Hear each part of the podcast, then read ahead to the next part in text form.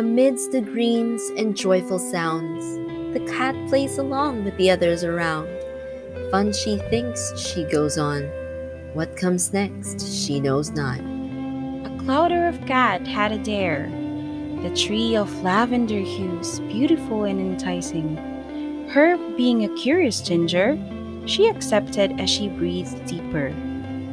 When she got up the tree, she saw from her position beautiful perspective she has never envisioned. From the horizon, her eyes descended. Fear overwhelmed her. She sprang from pillar to post.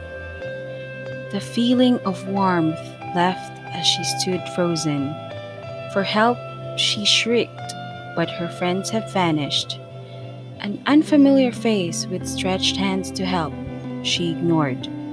She knew with absolute certainty that her faith has faded.